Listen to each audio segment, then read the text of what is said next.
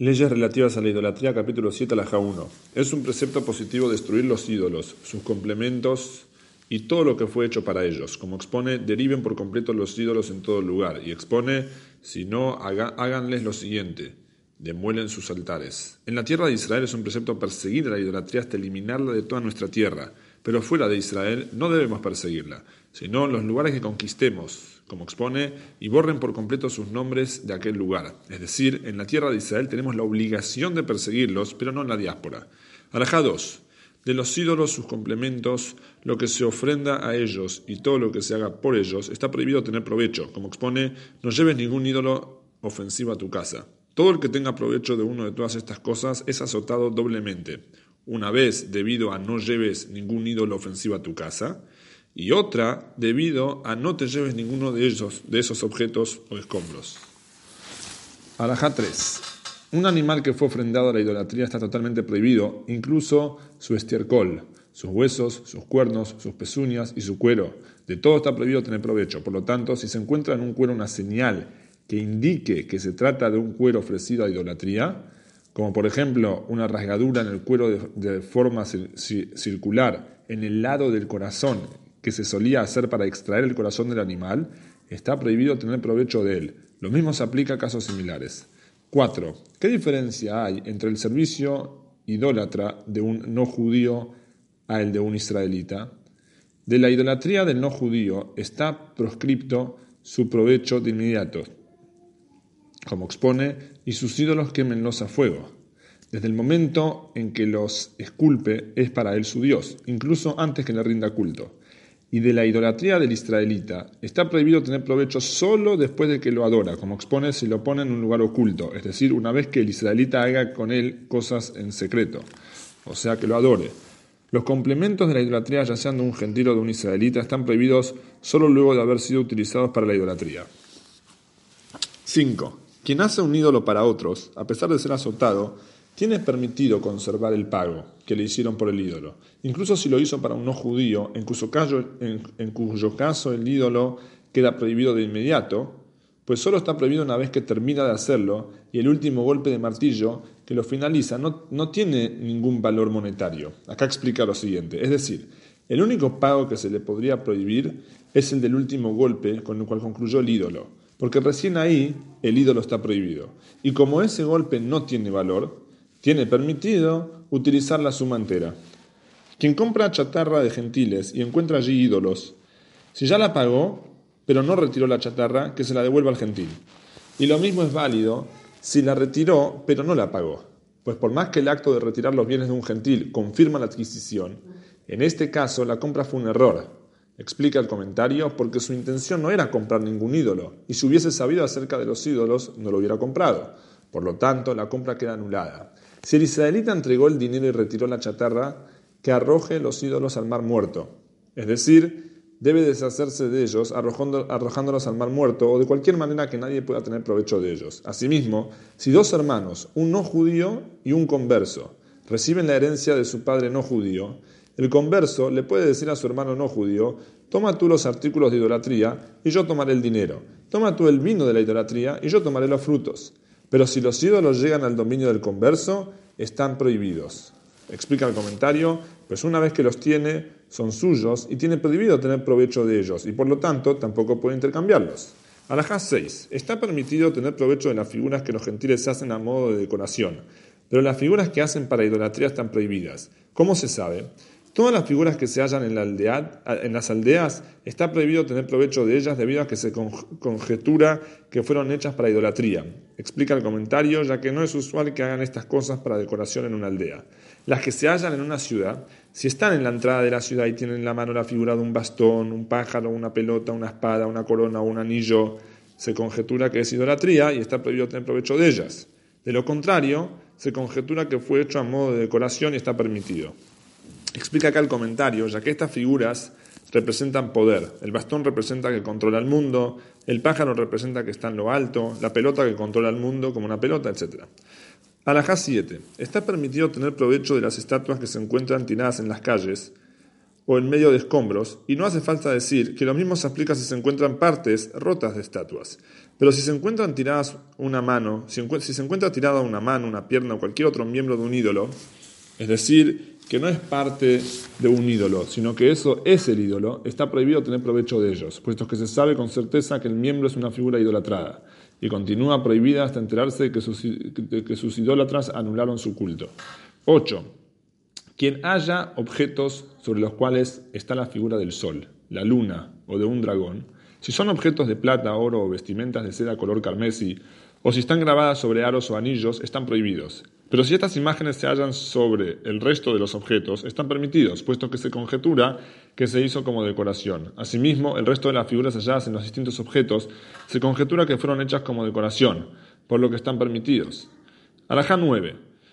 Los ídolos, sus complementos y todo aquello que se le ofrenda prohíben otros elementos con lo mínimo. ¿Qué significa esto? Si un ídolo se mezcla con figuras decorativas, incluso si se trata de un solo ídolo, en varios miles de figuras decorativas, hay que arrojar todo al mar muerto. Asimismo, si una copa, que es un complemento de idolatría, se mezcla con varias copas, o un trozo de carne que entró a una casa de idolatría, se mezcla con varios trozos, se arroja todo al mar muerto. Asimismo, si el cuero en el que del cual se, que se extrajo el corazón de un animal con fines idólatras se mezcla con varios trozos de cuero, está prohibido tener provecho de todo esto. Si transgrede y vende un ídolo, uno de sus complementos o una de sus ofrendas tiene prohibido tener provecho del dinero obtenido por ello. Y este dinero, por poco que sea, si se mezcla con otro dinero, hace que todo el dinero con el que esté mezclado esté prohibido al igual que la idolatría. Como expone, pues quedaráis prescripto como él proscripto como él. Todo lo que provenga de la idolatría, de todos sus complementos y de sus ofrendas, es como la idolatría misma. Anajá 10. Si se quema un ídolo o una asherá, árbol de idolatría, está prohibido tener provecho de sus cenizas. Asimismo, una brasa de idolatría está prohibida, pero la llama está permitida debido a que no tiene materia, y por lo tanto la prohibición no recae sobre ella. Si hay dudas si algo es idolatría, el objeto está prohibido.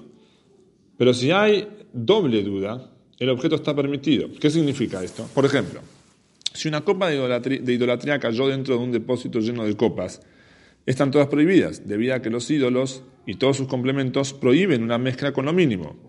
Y en esta mezcla hay una duda, hay una sola duda. ¿Cuál de estas es la copa que se utilizó para idolatría? Por lo tanto, están todas prohibidas. Pero si una de esas copas se separa de la mezcla y cae fuera de ella en medio de otras dos copas, están permitidas las tres. Acá explica, ya que en este caso hay dos dudas. Primero, cuál de estas es la copa que cayó de la mezcla anterior. Y segundo, incluso en caso que tenemos la copa que se cayó de la mezcla anterior, que tomemos la copa que se cayó en la mezcla anterior, tal vez no era la de la, idolatría. Si un anillo utilizado para idolatría se mezcla con 100 anillos y dos de ellos caen al océano, están todos permitidos, pues suponemos que el anillo de idolatría era uno de los dos que cayó en el océano. Si se mezcla un anillo de idolatría con 100 anillos, y se divide 40 en un lugar y 60 en otro lugar, y caen los 40 con otros anillos, están todos permitidos, pues suponemos que el prohibido se hallara entre la mayoría. Si los 60 caen con otros anillos, están todos prohibidos. Alajá 11. Está prohibido sentarse a la sombra del tronco de una sheirá, árbol de idolatría, ya que se haya sido, ya sea que haya sido adorado ella misma o que había un ídolo colgado debajo de ella pero está permitido sentarse en la sombra de sus ramas y hojas sin estar debajo del árbol si alguien está caminando, eh, perdón, sin estar debajo del árbol. Si alguien está caminando, está prohibido pasar debajo de la yerá. Si hay otro camino directo, pero si no hay otro camino, está permitido pasar por debajo corriendo para no tener contacto con la idolatría. Barajá 12. Los pichones que usan a la, que usan a la yerá como nido y no necesitan a su madre porque son grandes, están permitidos porque son independientes de la yerá pero los huevos y pichones que necesiten a su madre están prohibidos, pues la yerá es como una base para ellos. El nido que está arriba del árbol está permitido, pues el ave lleva las ramas de otro lugar. Alajá 13. Si alguien extrae maderas de la yerá, está prohibido tener provecho de ellas. Si, si encendió un horno con ellas, que lo haga enfriar y luego que lo encienda con, madera permitida, y entonces se puede hornear alimentos en él. Si horneó allí pan, sin antes enfriar el horno, está prohibido tener provecho de éste. Si el, pan se mezcló con otros panes, que lleve el valor de ese pan al mar muerto para no tener ningún provecho de ello, y entonces los panes quedan permitidos. Alajá 14. Si alguien toma de un árbol de ayerá una maderita con forma de aguja y teje con ella una prenda, está prohibido tener provecho de ella. Si esa prenda se mezcla con otras, que arroje el valor de esa vestimenta al mar muerto, y entonces todas las ropas están permitidas. Está permitido plantar verduras debajo de la yerá, ya sea en verano que necesitan de la sombra o en invierno, debido a que la sombra de la yerá, que está prohibida tener provecho, junto con la tierra, que no está prohibida, hacen que estas verduras crezcan, y todo aquello que procede de algo prohibido junto con algo permitido está permitido. Por lo tanto, está permitido sembrar un campo que fue fertilizado con abono de idolatría, y está permitido comer una vaca que fue engordada con legumbres de idolatría, y lo mismo es válido para todos los casos similares. Alajá 15. Carne, vino o frutas que hayan sido preparados para ofrendarse a un ídolo, incluso si se los ha ingresado a una casa de idolatría, no está prohibido tener provecho de ellos en tanto no sean ofrendados ante el ídolo. Si fueron ofrendados ante el ídolo, quedan consagrados como objetos de idolatría, y por más que luego regresen para sacarlos de allí, están prohibidos para siempre. Todo lo que esté en, en una casa de idolatría, incluso agua y sal, la Torah prohíbe tener provecho de ello. Quien ingiere de ello debe ser azotado. 16. Quien encuentra ropa, objetos y monedas encima de un ídolo, si están de manera despreciable, por ejemplo, desordenados o desprolijos, están permitidos, porque es notorio que no fueron colocados como ofrenda. Pero si están ordenados a modo de respeto, están prohibidos. ¿Cómo es ello? Si, por ejemplo, encuentro un bolsillo colgando del cuello del ídolo, ropa doblada colgada sobre su cabeza, o un utensilio colgado sobre su cabeza, volcado sobre su cabeza, estos objetos estarían permitidos, porque están colocados a modo de desprecio, y lo mismo es válido en, otras cosas, en otros casos parecidos. Pero si encuentras sobre él una de las cosas que se podrían ofrendar en el altar del gran templo, estarían prohibidos porque se percibe que fueron colocados como ofrenda. ¿En qué caso estamos hablando? En los casos en que se los haya al ídolo fuera de su lugar de adoración.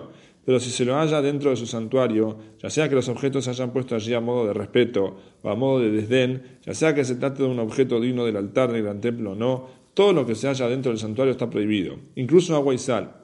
En el caso de Peor y Marculis, está prohibido tener provecho de todo lo que se halle con ellos, ya sea dentro o afuera de su, santuario, de su santuario. Y lo mismo con las piedras de Marculis. Está prohibido tener provecho de cualquier piedra que se vea en su cercanía. Alajá 17. Si una idolatría tiene, tiene una casa de baños o un jardín, está permitido tener provecho de estos lugares si es que no se les agradece a los sacerdotes idólatras para usarlos. Pero si hay que agradecerles, está prohibido tener provecho del jardín o del baño para no crear un sentimiento de gratitud y conexión con los idólatras, lo que podría provocar que el israelita se arrastre, se arrastre a la idolatría. Si el jardín o el baño pertenece también a otros propietarios, conjuntamente con la deidad, está permitido tener provecho, incluso si se debe agradecer a los sacerdotes idólatras, lo único que se exige es que no se pague para no apoyar a la idolatría. 18. En una casa de baños donde haya una estatua, está permitido bañarse debido a que se lo instaló allí con fines decorativos y no para adorarlo, como exponen los ídolos. Es decir, esto se refiere cuando los tratan a sus estatuas como ídolos y no cuando los desprecian como este, como, este que está arriba de una cloaca y todos orinan delante de él. No obstante, si aquello forma parte de un modo de adoración, está prohibido ingresar allí. Alajá 19. Si alguien degolló un animal con un cuchillo de idolatría, está permitido consumirlo, pues lo ha desmejorado, porque una vez muerto un animal vale menos. Pero si era un animal moribundo, está prohibido porque lo mejoró, es decir, en este caso el animal vale más que uno muerto. Y esta mejora supone sacar provecho de un, de un artículo de idolatría. Asimismo está prohibido cortar carne con él, debido a que se estaría haciendo una mejora, preparando la carne para consumir o para vender. Pero si corta la carne arruinándola, está permitido. Comenta acá, si el artículo de idolatría provoca una mejora, está prohibido tener provecho del animal o de la carne, pero no tener provecho de un objeto de idolatría, para no tener provecho de un objeto de idolatría. En caso contrario, está permitido tener provecho y consumirlo.